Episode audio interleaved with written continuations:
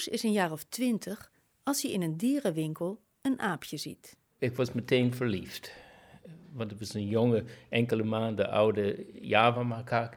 En het is, het is echt geklikt. Het is liefde op het eerste gezicht.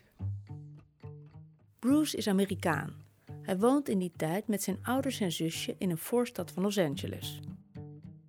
Wat was het wat je zo leuk aan die... Ah, het, het, het komt meteen naar je toe. Het gaat je omhelzen. Het kust je. Het, het wil je. En jij wilt het. Dus het was liefde van twee kanten. Van twee kanten. Geen enkel twijfel. Nou was het gezin wel wat gewend wat exotische dieren betreft.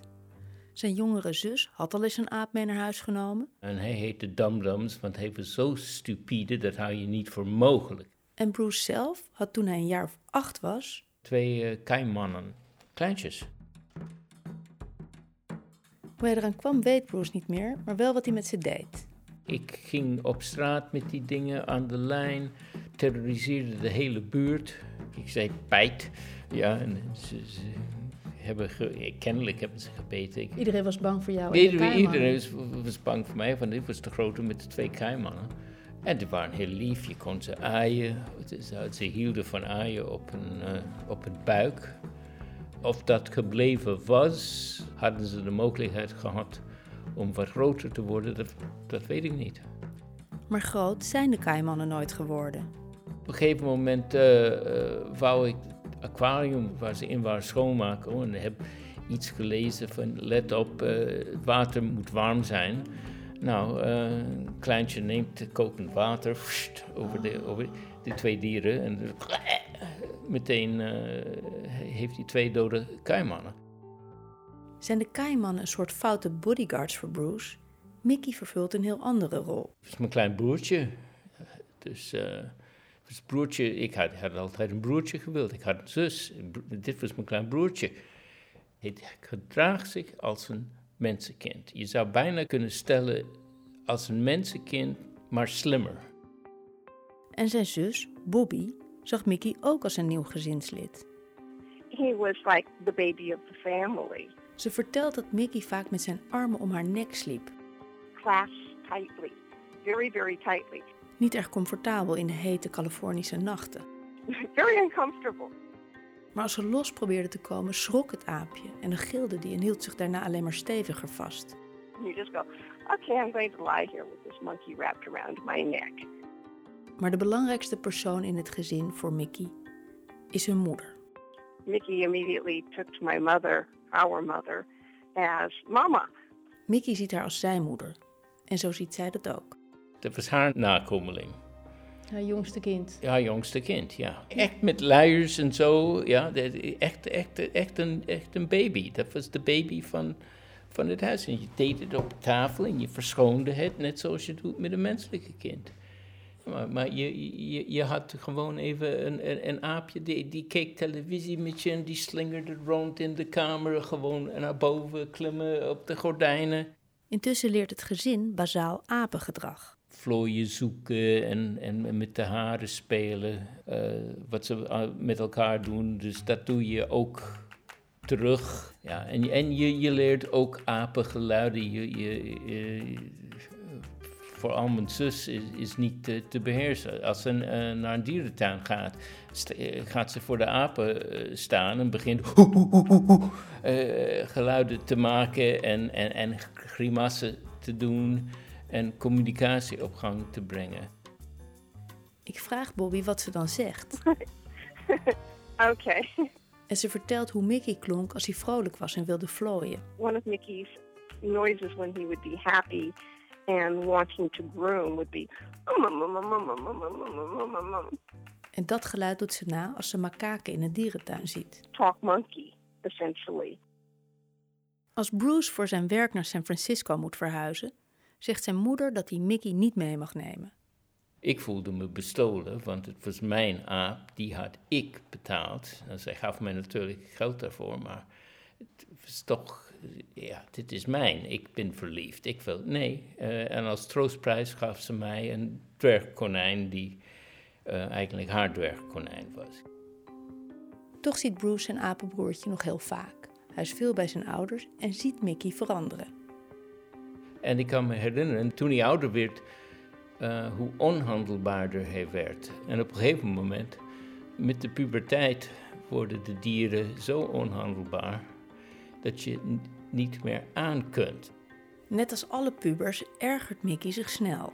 Soms was het voldoende gewoon om even te kijken en Mickey bijt. En zoals Bruce en zijn familie Mickey als een harig kind zien, zo beschouwt Mickey het gezin waarschijnlijk als een soort kale apen. Dat is een soort rang, rangorde. Uh, rangorde, ja. Mijn vader was nummer één.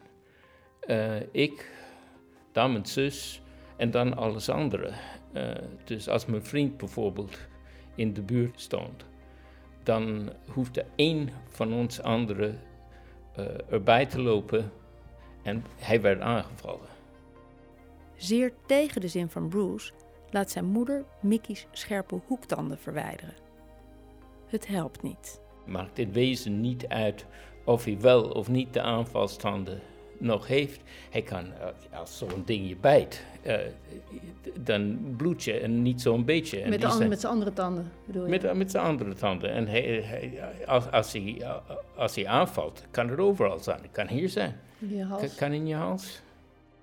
En omdat Mickey zijn aanvalstanden niet meer heeft, kunnen ze hem niet wegdoen.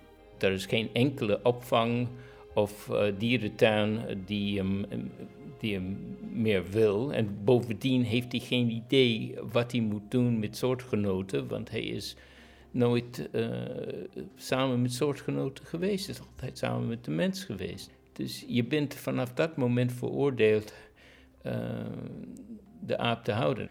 En op een gegeven moment kon niemand eigenlijk meer bij hem. Want het is en blijft een wilde dier. En dus besluiten ze om Mickey op te sluiten in een kooi, achter in de tuin. En dat doet ontzettende pijn. Als je denkt van, nou, dit was toch mijn familie. Dit was toch mijn klein broertje. En dat doet een ontzettende pijn om vast te stellen, je kunt niet meer. Behalve even je vingers uh, uh, in, in, de kooi en misschien strelen en zo. Maar je kon niet echt meer. Dus hij heeft uh, de laatste jaren van zijn leven gesleten in die kooi. Uh, op een gegeven moment heb je geen keus meer. Je, je, hebt, je hebt je broertje in de gevangenis gedaan. En je weet, dit is de enige oplossing. Denk je dat hij het je ook verweet? Ja. Of, dat, dat weet je niet. Dat weet je niet. Misschien. Bobby herinnert zich de laatste keer dat ze bij Mickey in het hok ging. Ze spelen eerst, maar dan valt hij haar aan. Suddenly he launched and he decided to bite me in the back. Het litteken is nog te zien op haar rug. Yeah, yeah, I do have a, a scar still. Maar ook die laatste aanval zorgt niet dat ze anders over hem is gaan denken. Mickey kon gewoon niet anders. En ze hield nog net zoveel van hem. Yeah, definitely. Definitely. I mean, he's only doing what what he's destined to do. Mickey is al jaren dood. Bruce heeft na hem alleen nog honden en katten gehad. Maar een aap in een kooi, dat raakt hem nog altijd. Eigenlijk mijd ik, uh, als ik naar dierentuin ga, probeer ik weg te blijven van apen. Dit is mij gebeurd uh, één keer in Artis. Uh, dat was geen enkel twijfel. Ik begreep de orangutan. Uh, en die was doodongelukkig. En ik was ook doodongelukkig om haar te zien in, in zo'n uh, situatie. Want hoe zag je dat die orang uh, zo ongelukkig... Je, je, ziet het aan de ogen. Je, je, hebt voldoende ervaring met een aap om te weten wanneer die blij zijn, wanneer ze doodongelukkig zijn.